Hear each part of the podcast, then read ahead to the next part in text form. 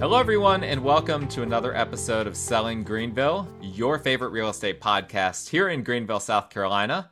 I'm your host, as always, Stan McCune, realtor right here in the Greenville area. You can find all of my contact information in the show notes if you need to reach out to me for any of your real estate needs.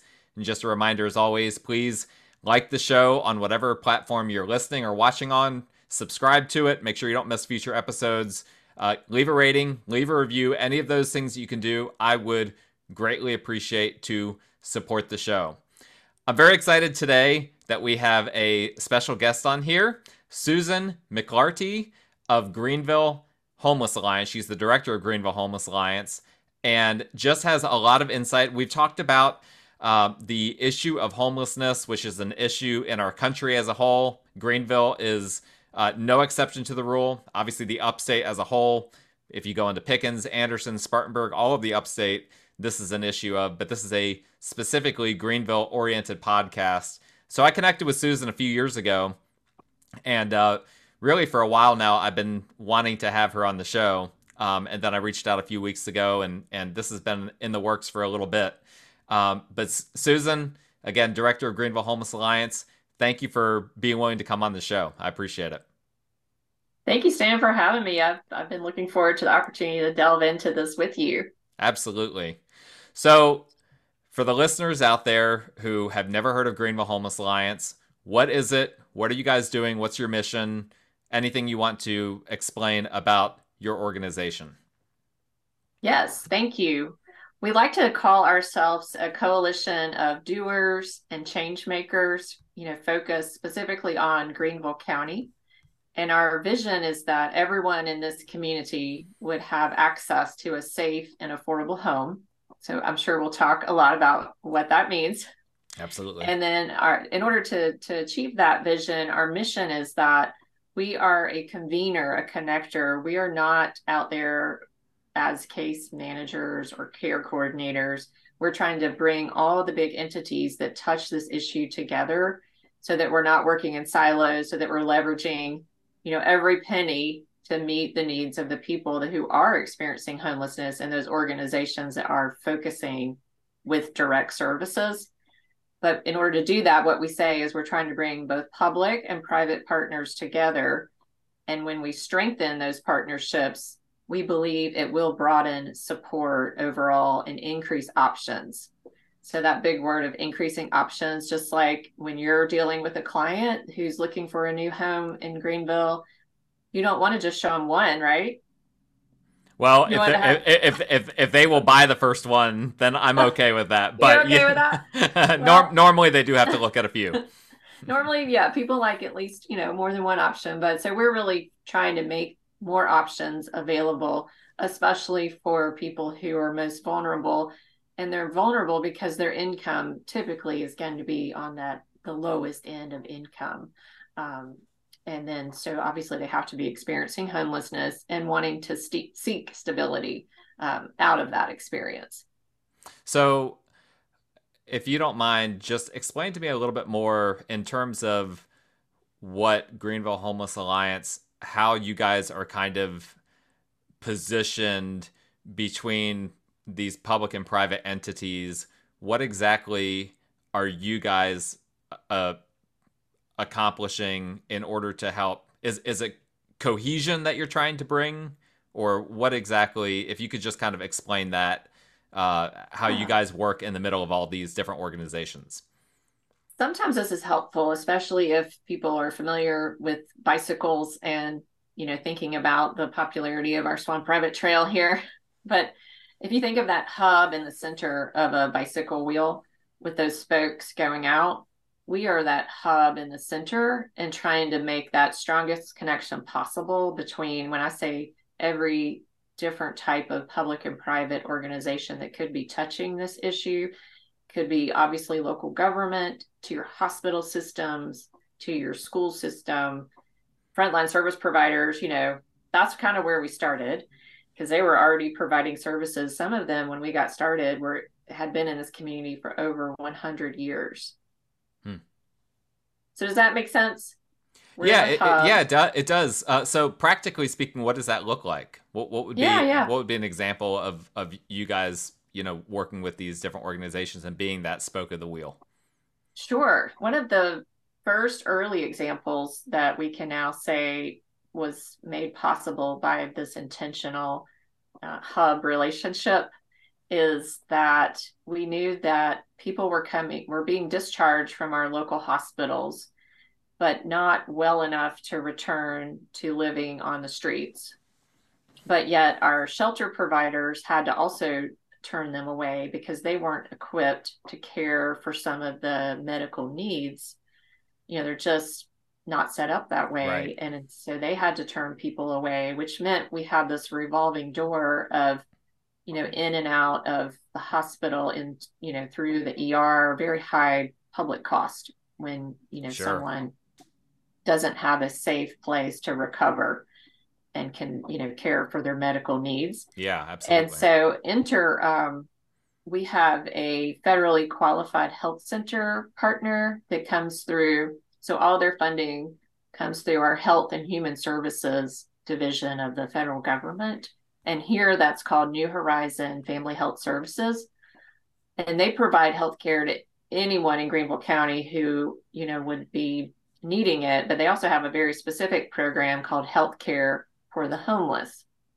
And because that partner said, hey, I'm aware of other parts of the country that actually provide a special type of bed called medical respite, they started, with our connecting of funders and other partners that led to Miracle Hill Ministries, which is our largest emergency shelter provider, both yep. in Greenville and across the upstate.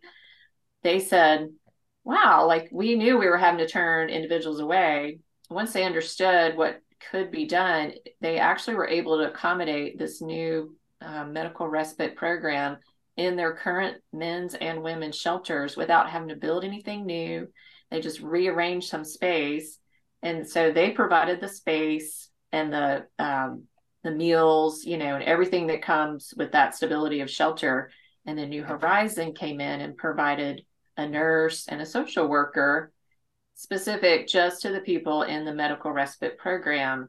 And that's that example of Miracle Hill's 100% private. Your medical side is 100% public, and had, this intentional partnership of the Homeless Alliance existed, likely those. And so you guys connected them. Yeah. And also, they were able to access a small amount of funds from one of our local philanthropy partners. So we talk about this very intentional way of making sure that our best chance to view the problem is to have the most different actors in the community looking at the problem with us. Absolutely. Yeah. And it seems like it's a problem that it's like a mountain, and you can't just blow up the whole mountain and make it go away. You have to kind of chisel away one rock at a time. Right. Does it feel that way on your end? It does. We also use that analogy of, how do you eat an elephant? Yeah. Yeah. Very similar. Yeah. For sure. So when people think about Greenville, they think, and I'm just kind of regurgitating some of the things that I hear from people. They think of Greenville as very clean city, a city that is up and coming, already here, has, good diversity, all these different things. They don't necessarily think about there being homeless people here. Because it's maybe not what you see on the news. The news likes to do all these, show every tent city and every, person that is clearly, walking around like we were talking before the show about San Francisco, how much the news media likes to show everyone that's on drugs and, it's just kind of passed out on the side of the road. And we don't see that as much in Greenville as perhaps the media is portraying it in some of these other big cities. But that doesn't mean that it's not happening. And that doesn't mean that obviously we know that there are homeless, quite a few homeless. I actually heard a rumor recently that there's some kind of underground system in Greenville, underneath, where Tupelo Honey is. I don't know if this is true at all, but there's some kind of underground system where there's a bunch of homeless people. You might or might not know that. But anyway, regardless of that rumor,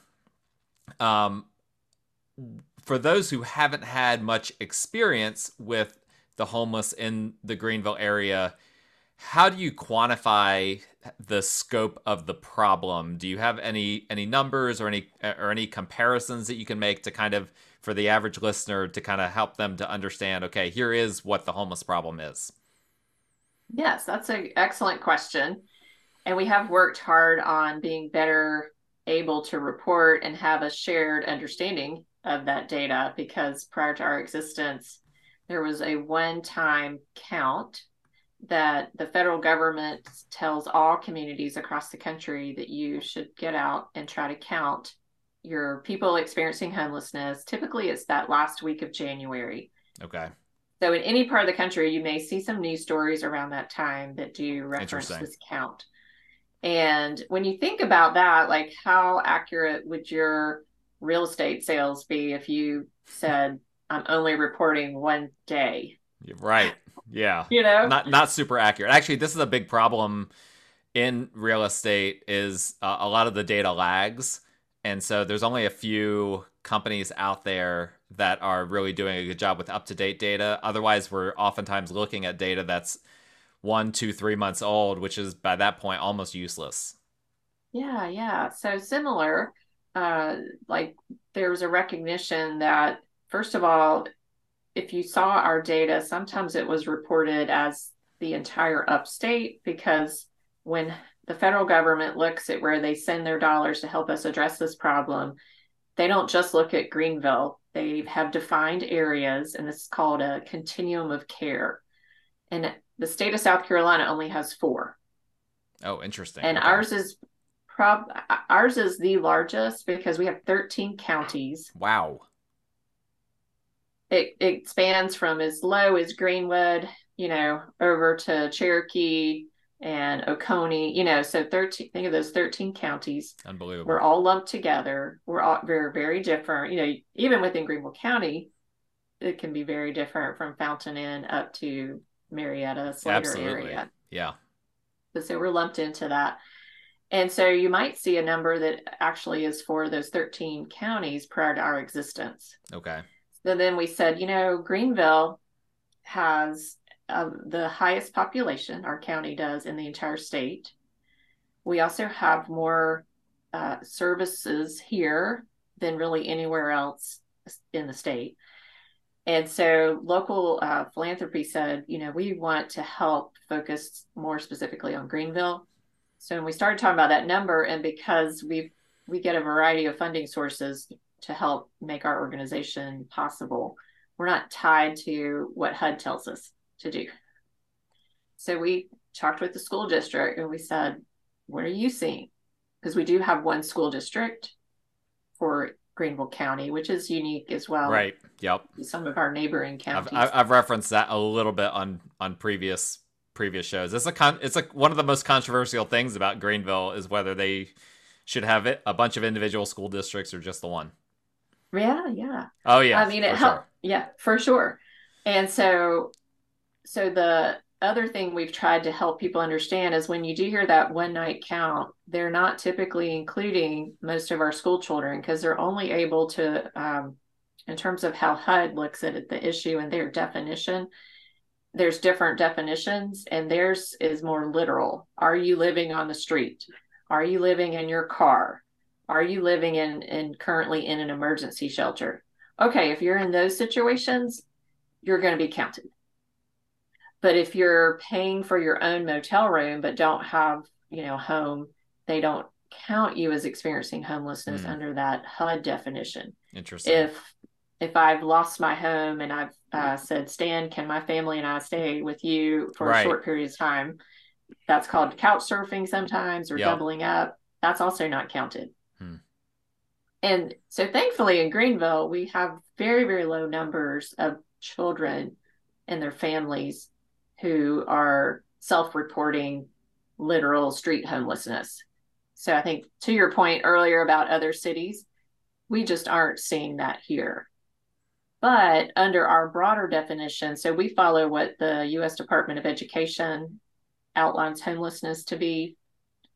We do have, in the most recent school year, 2,381 children whose family self-reported homelessness. So that number would be much bigger if you could include parents and non-school age children that might be in the home as well. Sure. So, so that's interesting. So what's the reason why Greenville has less street homelessness perhaps than some other areas might per capita? Yeah. I think it's a great question. We think one is because we have the most number of shelter beds here. We have over 450 shelter beds, and those have, and we're kind of adding some capacity there. Okay. And that's way more than any other county. Interesting. In the state. How does that compare to like other? I know that you guys have looked at other metro areas as well. How does that compare to other metro areas? That's a great question. I don't know if I have that data. We've studied other cities as close by as Charlotte. Mm-hmm. And I would say for our population, and most of our emergency shelter beds currently are inside the city limits of Greenville. Okay. Which for your listeners, is quite small geographically compared to the size of the county. But I think per capita, if you were just to say our city, like we would still rank pretty high in terms of, to the population, the total population. Interesting. So how does, you say it would rank kind of high. So you've compared to like Charlotte and whatnot. I mean, what are we doing different than, for instance, a Charlotte, or what have you learned from seeing some of these other areas that could be improved in Greenville? So one reason we formed the Homeless Alliance is we did have this recognition. And when I say we, it was among those big service providers who, like I mentioned, the one who had been here by the time we were forming was the Salvation Army of Greenville County, over 100 years, Miracle Hill over 85 years, so like these United Ministries, where I'm coming to you today from, over 50 years. So these partners who said something has changed and we need to do something different, because otherwise the people we're trying to serve are going to end up more harmed than helped. And so what they landed on, like the housing, was so elusive. It used to be more plentiful, especially if you look at where our shelter and nonprofit partners, where their offices are. Again, for our listeners who may not be as familiar with Greenville, a lot of these are located closer to where our mills resided at one time. So our textile economy created a plethora of rental housing that for a long, long time was quite affordable and walkable. Mm-hmm. And closer to other, those little mill towns. Yeah, they're you can walk straight to the mill, and you can envision just how, how thriving that was at one point. People not even needing even a vehicle. That's why it's so hard to drive around those areas. Right. And some of the streets are very narrow. So really, we said, we've got to figure out how to help more people understand what's now very difficult, because we have a lot of residents who care deeply about these nonprofits, but they may not know how to help create these long permanent solutions that are now so difficult to find. And the other piece that comes with that is, like, usually with homelessness, you're not just experiencing the lack of housing. You may have had a ding on your credit. You may have experienced an eviction. You may also have, like you said, like, what if you don't have a car? Like, that really limits where you can look for housing. Yep. So all those pieces together, we've tried to bring in a stronger partnership with GreenLink, our public transit partner, and they're funded by the city and the county here. And then a lot of work with trying to figure out what are those ways that we're going to have to figure out to build more housing that truly meets the needs and the income levels where we see people just have no options. Yeah. And that's something that we've talked about a lot here on this show, because, affordable housing, workforce housing, all of those things, a lot of buzzwords. And we've got my episode, my most recent episode of the show was about the local political scene And of course, we've got mayor races and city council races all over the upstate. So what would be, you know, if anyone running in those elections are listening to this, what would you say to them with regard to these affordable housing shortages? What can public officials be doing to help on that front? First and foremost, just making sure we're all talking off like the same sheet of music. It is a complex issue in that, you know, there's different ways to build and fund to maintain quality housing. So I do think we've got some sort of misinformation that often just, you know, unfortunately hurts that narrative of where we need to be going as a community. What would be, if you don't mind, what would be an example of that misinformation? Yeah, so I think sometimes currently there's some discussion as recently as last night around what does this tax abatement look like and mean for residents, especially in Greenville County. And you're saying for residents or for the developers that are getting like tax refunds for affordable developments? No, I'm sorry about, so for our elected officials, I think there's misinformation both on the, what I would call the residents, the voter side, but also some misinformation that's coming from some of our elected officials as well. That just amplifies a narrative, you know, that is not helpful to people that truly are desperate for somewhere to call home. Sure. You know, so I think what often is misunderstood is housing is expensive to build. It's gone up during COVID, you know, construction cost, construction labor, all those market forces have impacted interest rates, you know, all those things are outside of our control. So in order to build quality housing, it looks the same, but the way to make it affordable is you've got to figure out ways to layer more money in there to bring that rent down, to bring down the cost of habitat home. And so that is, you know, the only way that we're going to match. Again, it's not that people aren't working. People have jobs. Their income just is lower than where the market offers that housing. Right. So in order to help people leave homelessness, like we've got to be, you know, finding ways to stack capital and bring that cost down so that person pays what any of us, you know, that gets to the definition of affordable. We should be all paying around 30% of our gross income or less for our housing cost. So like, could your clients, you know, buy a home that's 50% of their gross income? Would the bank give them a loan?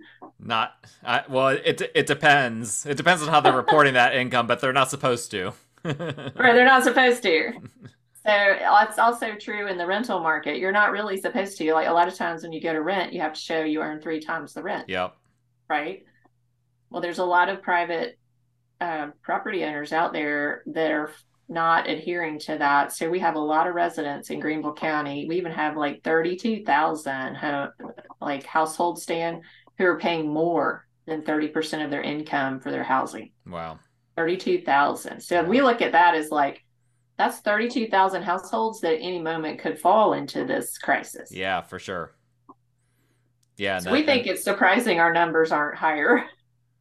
Right. Yeah. And is that 32,000? Is that just in the city limits, or is that? That's Greenville County. That's Greenville County. Okay. Because I was going to say the city only has 75,000. So right. I don't remember. I haven't looked at the most recent numbers, but it was like I'm not relieved from the county standpoint, but I'm like, well, at least that's not the city. That would be really bad for the city. So would you say that are the solutions for homelessness and, you know, the various public-private work that's being done, the various charities that are contributing, all of these things, are they keeping up with the demand, or is the homeless problem getting worse? Is it growing at a rate that we're really struggling to keep up with it in the Greenville area. You know, that gets it back to how the data we have access to is one piece of your questions. We do know year after year when we look at the school district numbers, because they're able to report each school year, and the numbers start over beginning of the school year, that number has been dramatically rising. So we are not going in the right direction for our children and their families. But like we talked about earlier, majority of those children and their families are not going to qualify for the federal resources we do have to address. We have to wait for them to fall into finding a bed in an emergency shelter or finding themselves literally on the street, which is not really a good long-term solution. No, that's for sure. For your future workforce, you know, they also, there's a statistic out there that says every time a child has to move due to housing instability, they can lose on average 6 months of learning. And what we see too is, like, it's not just one move in a school year, it's usually 4 or 5, and you could see like why that becomes difficult then to keep up and graduate even from high school if you have that housing. That probably just perpetuates the cycle. Exactly. And then they're more likely to be not as educated as the median, you know, student, and then they become an adult, and then they're already starting behind the 8 ball. Right. So the other part that's hard to keep up with, while we are making progress, and I'm glad, I'm going to listen to your episode about the most recent, our election coming up in November. You know, so that's the good news. We've done a ton of advocacy and alongside others, and we have seen our local government here in the city of Greenville use our own tax dollars to help make more housing come online. And so that's a really critical piece of, like, we can't just hope that somebody else is going to solve our problem. Yeah, that's, you know, if Greenville had waited for that to happen, we wouldn't have the beautiful city we have today. So, you know, that's good that we're doing it. We're still not doing it at the rate that the consultants who helped us look at the problem said we should be, but they're trying to get there. What needs to be done for us to get there? Like, what are those numbers of units or however you look at it that we need to get to in order to reach the goals that you would have? There is a strategy that's been put out by the Greenville Housing Fund. So they are the entity that is looking more alongside Greenville Housing Redevelopment Authority. So between those two, like, they're really looking at the housing situation across the entire county. And they've said in order to get to the goal, which would reduce our shortage by a half, is we need 10 million from each local government entity per year, year after year, to drive that number in half. 10 million what? If you could just 10 clarify. Million in a local revenue, like 10 million from the city, from our city dollars. General operating budget, 10 million. To go towards what specifically? That goes into a fund. Like, if it's the city, it goes into the Greenville Housing Fund, who holds those dollars, and they become, in some cases, like the last gap of funding to help a deal pencil. So when we were talking about the tax abatement, that's one way that, you know, when you're trying to bring down the cost to the consumer, you know, being someone trying, in this case, to exit homelessness, you got to find different kinds of capital in order to do that. So they don't give all 10 million to one partner. You know, it might be a recent example could be like 500,000 was what that developer needed to close that gap, to get the bank to, you know, agree for them to do this housing development. Yep. So they're called like that last gap funder. And sometimes they're the first to be paid back. So we're also trying, where possible, to recycle dollars. So then it's there to help the next project that can't pencil. That makes sense. Yeah. Well, and I don't know how much you run into this, but one thing that I talk a lot about on this show is NIMBYism. not people that do not want development to be in their backyard. NIMBY stands for not in my backyard. And so obviously we see it all the time that when a developer comes in, more and more there's pressure, and rightfully so, for those developers to include affordable units. I talked about, again, last episode about people need to start being more aware of the term AMI, area median income, that developers are going to be forced to have, units that are for affordable for people that are 80% AMI, 70%, whatever the case may be. But there's a lot of, because of this anti-development sentiment that's in the Greenville area, people don't want any. People are just like, Greenville's growing too fast. We need to stop all developments. Out in Easley and Pickens County, there's people threatening, if I get into office, I will do a 6-month moratorium on all developments, which is not good for housing affordability, just in general. But what are your thoughts on that? What would be what's your pitch to someone that's kind of anti-development? They don't want to see. They just want developers to stop getting these tax rebates.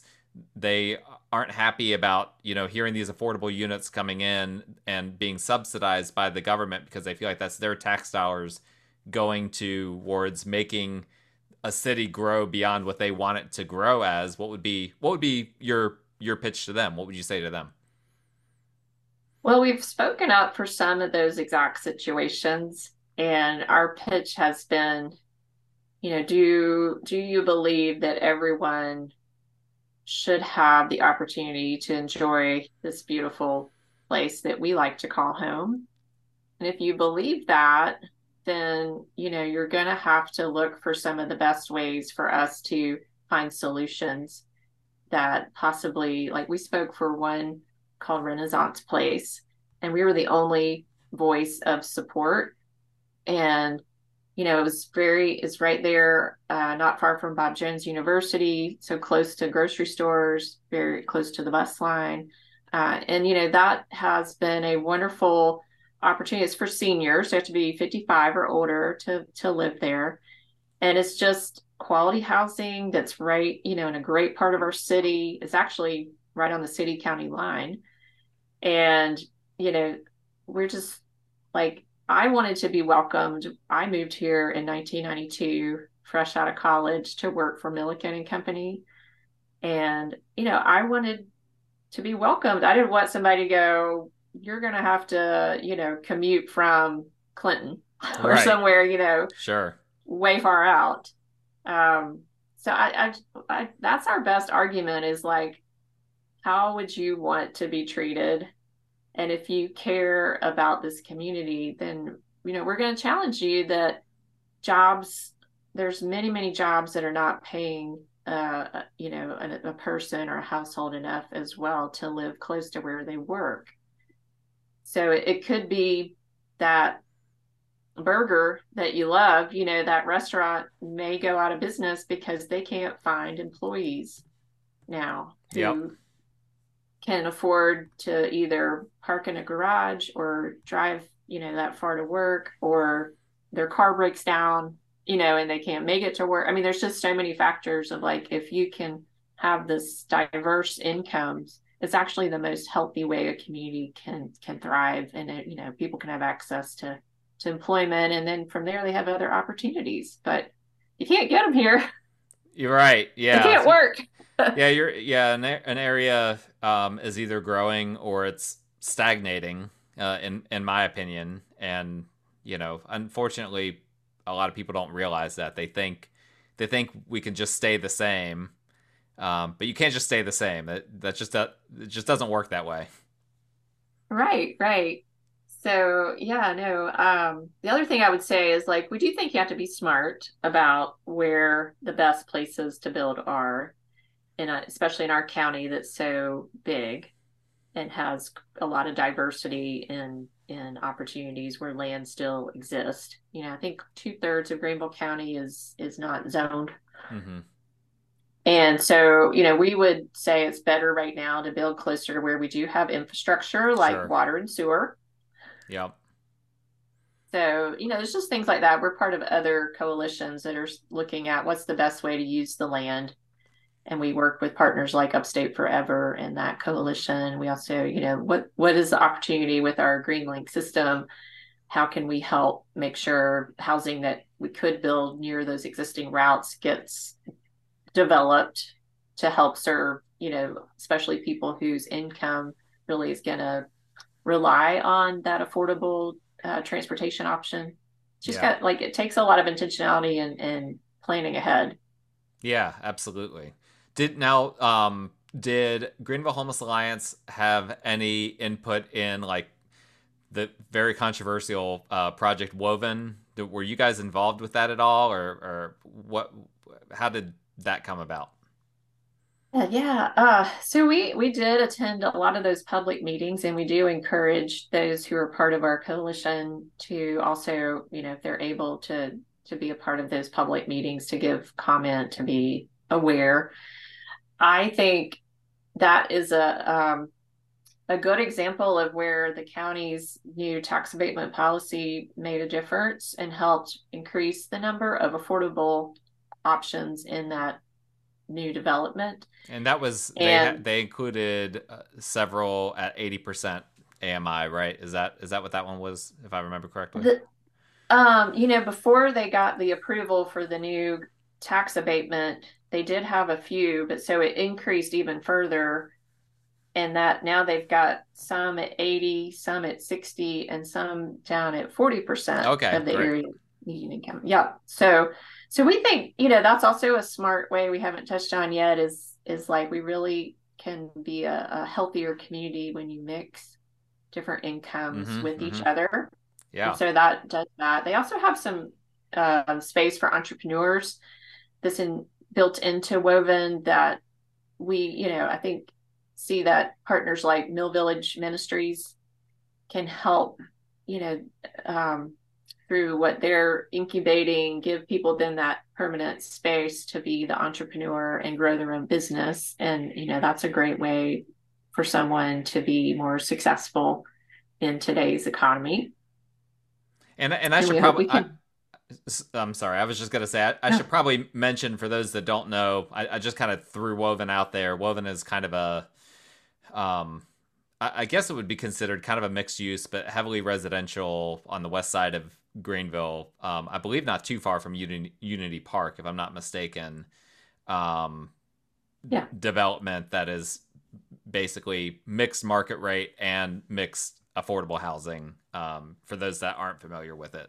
So sorry to interrupt you, but I realized in the middle of that like some people probably have no idea what that is. So I think still what's hard, and you were touching on it a little bit earlier, is the breadth of the affordable equation continues to grow. So like our area median income is continuing to rise, and where Woven sits is a historically Black neighborhood.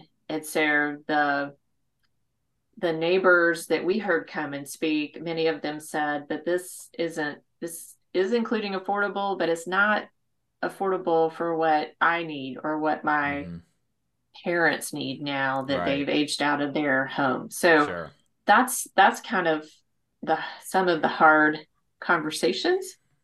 Because that even with affordable housing and workforce housing, that gentrification still happens. It is. And we, with the Homeless Alliance, are also focused in at 30% and below the area median income. And it kind of just comes back to like 75%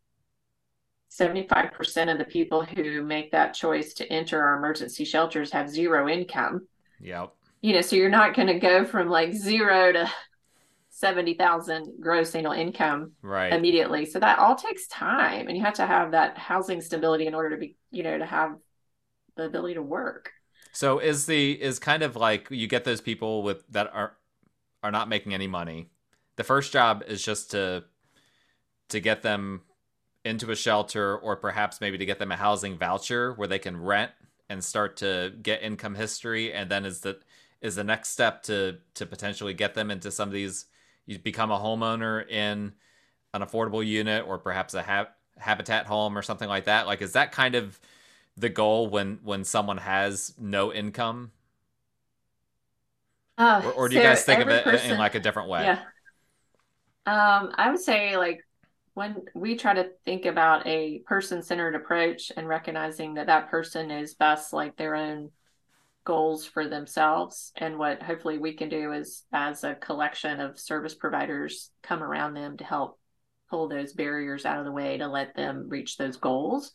So it's hard to say. I would say, like, related to the housing voucher, there's a small handful of vouchers that it's almost nearly impossible to make that resource match up with someone who's in a shelter. So that is, that's because the federal government is really sending those, you know, here, and it's hard to get more. So yep, understandably. But in terms of work, there's a lot of partnerships that help people. Maybe they have always had a goal to, you know, do something that they haven't had the ability to have that support and training to gain that skill.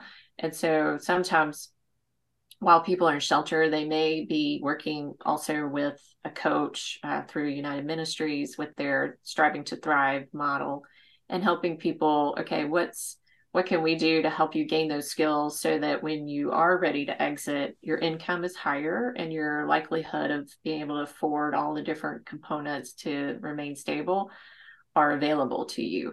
Yeah, that's great.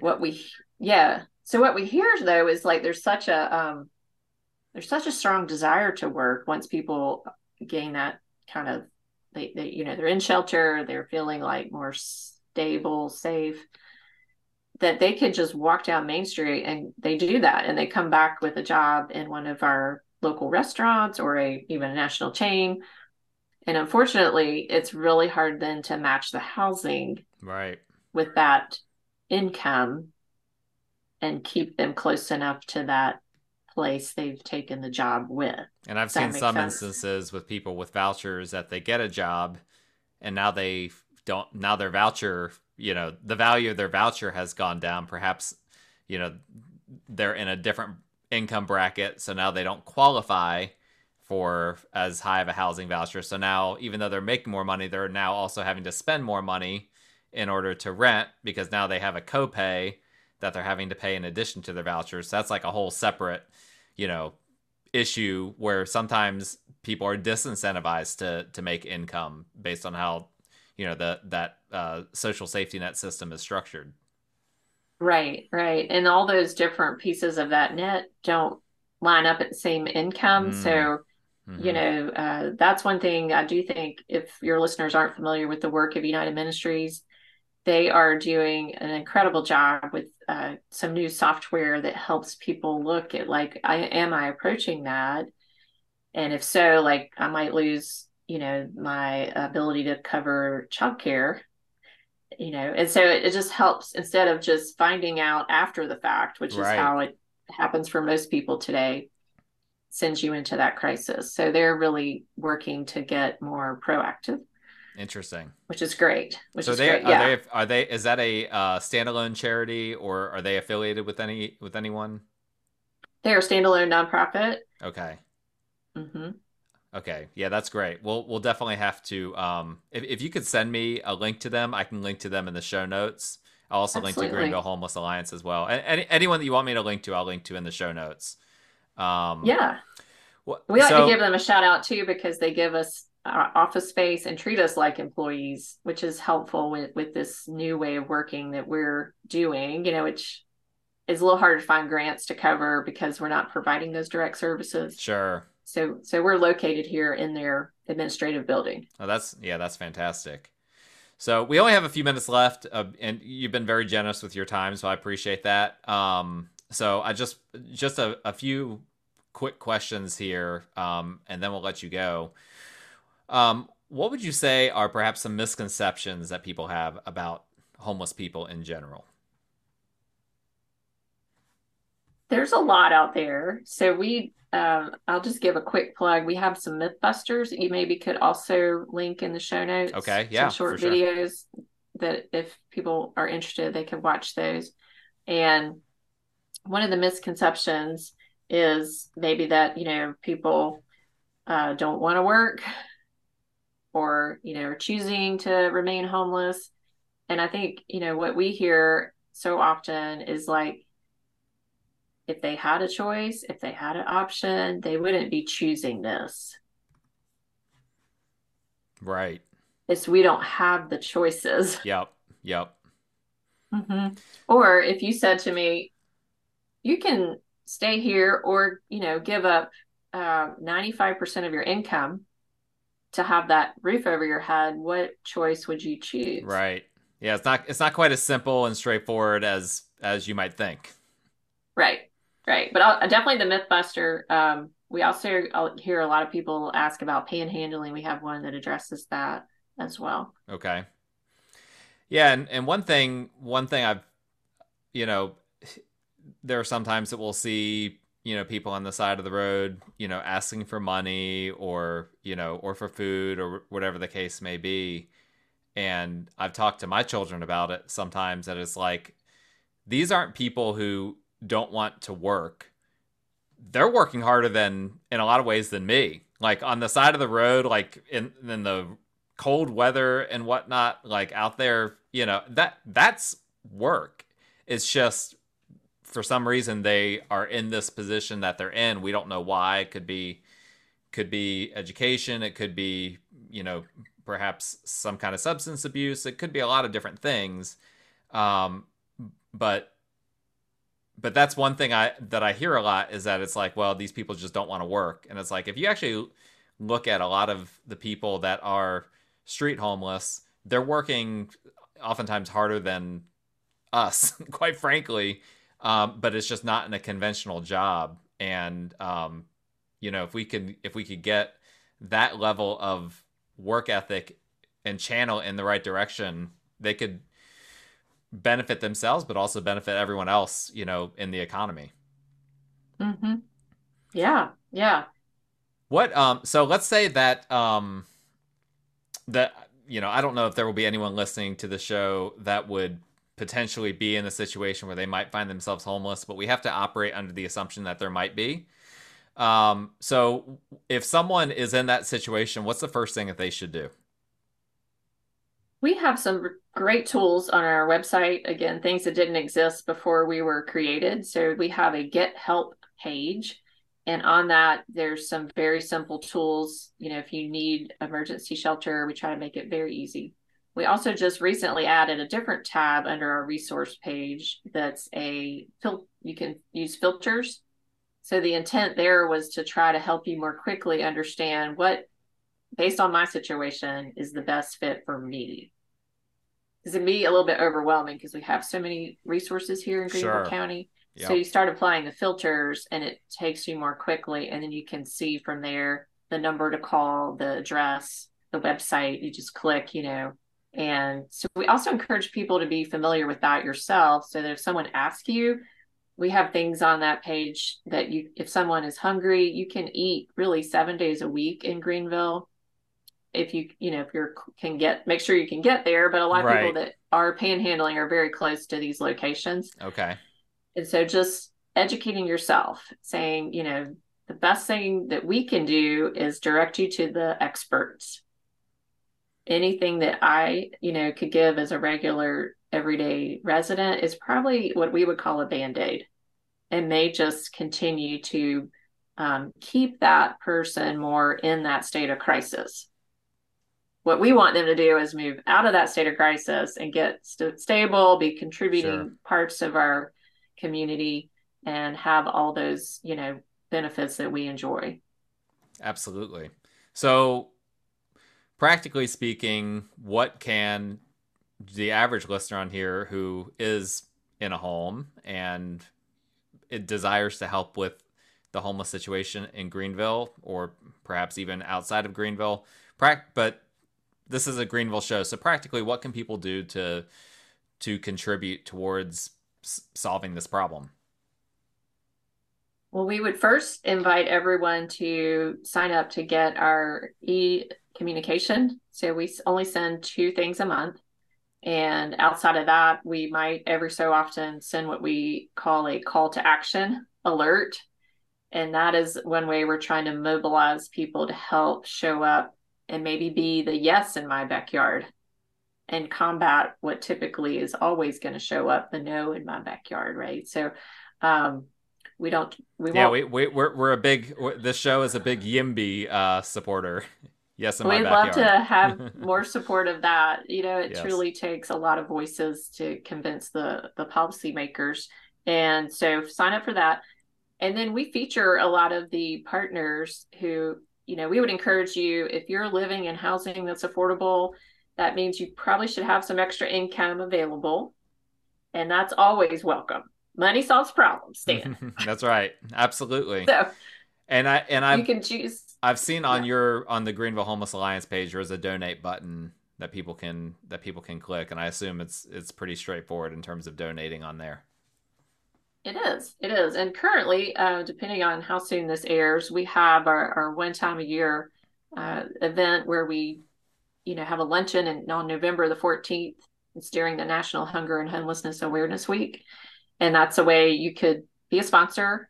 Join us for that. And those dollars are going to help ensure that we keep this entity of the Alliance going. And this year we're actually having a fun nighttime event. And it's kicking off a 6-month art exhibit. Awesome. Yeah, it's going to be right off of Main Street. Yeah, that's fantastic. I'll definitely have to look into that. Yeah. So just educating yourself, educating those who, in your circle of influence is also as important as those financial dollars. Yeah, 100%. So last question, because this is a little bit more sobering episode. Obviously, we're talking about a major problem, children not in homes, people, out on the street. But to end on a positive note, what are some of the things in the future that have you excited that we are contributing towards getting more people off the streets or out of, motels that they can't afford and into homes? What are some of the things that have you excited? Thank you for that question. We are very excited that we are undertaking the second largest public art commission mural in the city of Greenville. Oh, wow. Where's that going to be? It's on the back of Triune Mercy Center Sanctuary. So if you're familiar with Stone Avenue, about 14,000 cars or vehicles per day travel just in that one direction towards this future mural. Yeah, I go through that area all the time. Yeah, so pretty soon you'll see a boom lift on site, and we've got a local artist creating this mural that depicts stories of hope. And our hope is that more people become curious about what are those stories of hope? What did it take? It'll hopefully dispel some of those myths, but we know the solutions to homelessness. We truly believe we just need more people to join us in creating those solutions. And so, those 14,000 per day, we hope are just little seeds that get planted that turn into, blossoming flowers, trees, things to come for Greenville that makes it such a better place for the long term. So that's really exciting to us. And the people that are featured in there also, like, tears came to their eyes when they knew that they'd been chosen to be the face of trying to bring hope. They've come out of such dark, difficult circumstances. Sure. And now, so it's really meaningful to us that we can lift up that and that they're willing to share that experience. So as that comes to completion, we are also launching in November what we're calling the GVL, so Greenville Ignite Fund. So stay tuned to hear about that, but we want to work with housing providers and just figure out what can we do to help it make it easy as possible to house our most vulnerable residents. We want it to be win-win so that, again, our community becomes a place where everyone has that access. So that is exciting. It brings us a lot of hope. Yeah, that sounds amazing. And yeah, thank you. Yeah, I love all of that. So well, it's solvable. That's what people should know. Yes, it's solvable. It just it it takes more than just you and a few city officials. It takes, you know, I know it's cliche, but it does take all of us, you know, at the end of the day. And so that's why I wanted to get this episode out. You know, I have a lot of other people that I want to interview, but I really wanted to get this out because I just felt like the sooner people kind of understand why affordable housing is important, and, you know, understanding that just because they're not seeing, you know, these tent cities everywhere doesn't mean that there isn't a problem. And that doesn't mean that, that we can just ignore it and just coast and just, you know, it'll solve itself. It's not going to solve itself. And you know that as much as anyone. And so thank you so much for what you're doing, and any of your partners or affiliated organizations that might be listening. If you're listening, thank you to all of y'all as well, because it like I said, it benefits all of us when people have a safe roof over their heads. That it truly is the best thing for the entire city, for the county, for the upstate as a whole. It does. And we know that it's not like there, we have data. We could go on, I know, for longer, but there is data to show most of those people we've talked about today, their last permanent address was right here. So it's a homegrown issue. Yep. That is going to take a homegrown response. That's interesting. So what you're saying is that most of the homeless in our area are not coming here from another area. Yeah. I do want to ask one follow-up, and then I promise I'll let you go. Okay. This is a big topic of discussion. So. It is. So those people, are they getting priced out? What is the reason for that happening? Yes. We hear almost daily from people who have done nothing wrong, but maybe, you know, they have been a long-term renter, and their person there, or, you know, entity they're renting from, has decided it's time to sell. And they might get a 30-day notice, and it's virtually impossible to find, especially if you've been a long-term renter and they haven't increased your rent dramatically over that time. Yep. You're going to be shocked with what, you know, market rate rent is. Yep. And so it's really, really tough. So that's, that is what's happening. And if someone does move here thinking it's going to be better in Greenville than it was where they came from, United Ministries, where we are located, if they get here and realize, you know what, this didn't work out for me and I really need to get back, they work with people to arrange transportation back to where, you know, that family and other resources exist, so that people can not be trapped here. Yeah, absolutely. Well, that was all great, Susan. Thank you so much for coming on the show. We send me whatever links you want me to include in the show notes, and I'll put them in there. Okay. But if people want to get a hold of you, or want to get a hold of Greenville Homeless Alliance or whatever, what's the best way for them to do that? Yes, on our website we have a tab with that connect with us, and we just ask what is the URL for your website? It is GVL Homes with the S, the number 4 followed by the word all. So it should sound like GreenvilleHomesForAll.org, but we shorten it to GVL. Perfect, and like I said, that'll be, we'll put that in the show notes as well. GVLHomes4all.org. Correct. So. Perfect. Yeah, I've got it pulled up here, and yeah, I see the connect. There's all sorts of things on here. So be sure, if you're listening, be sure to check out the GVL Homes for All, GVLHomes4all.org website. At the very least, look at that. We'll link to a few other things in the show notes, and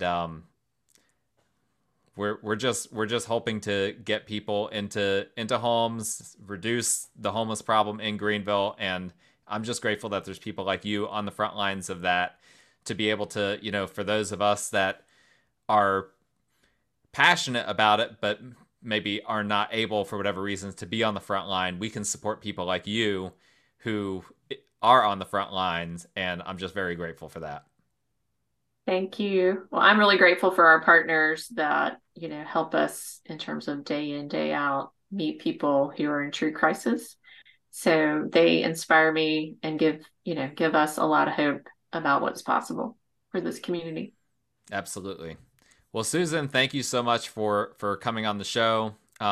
Thank you to our listeners for listening. As always, you can find all of my contact information in the show notes, along with the links that Susan's going to be sending me.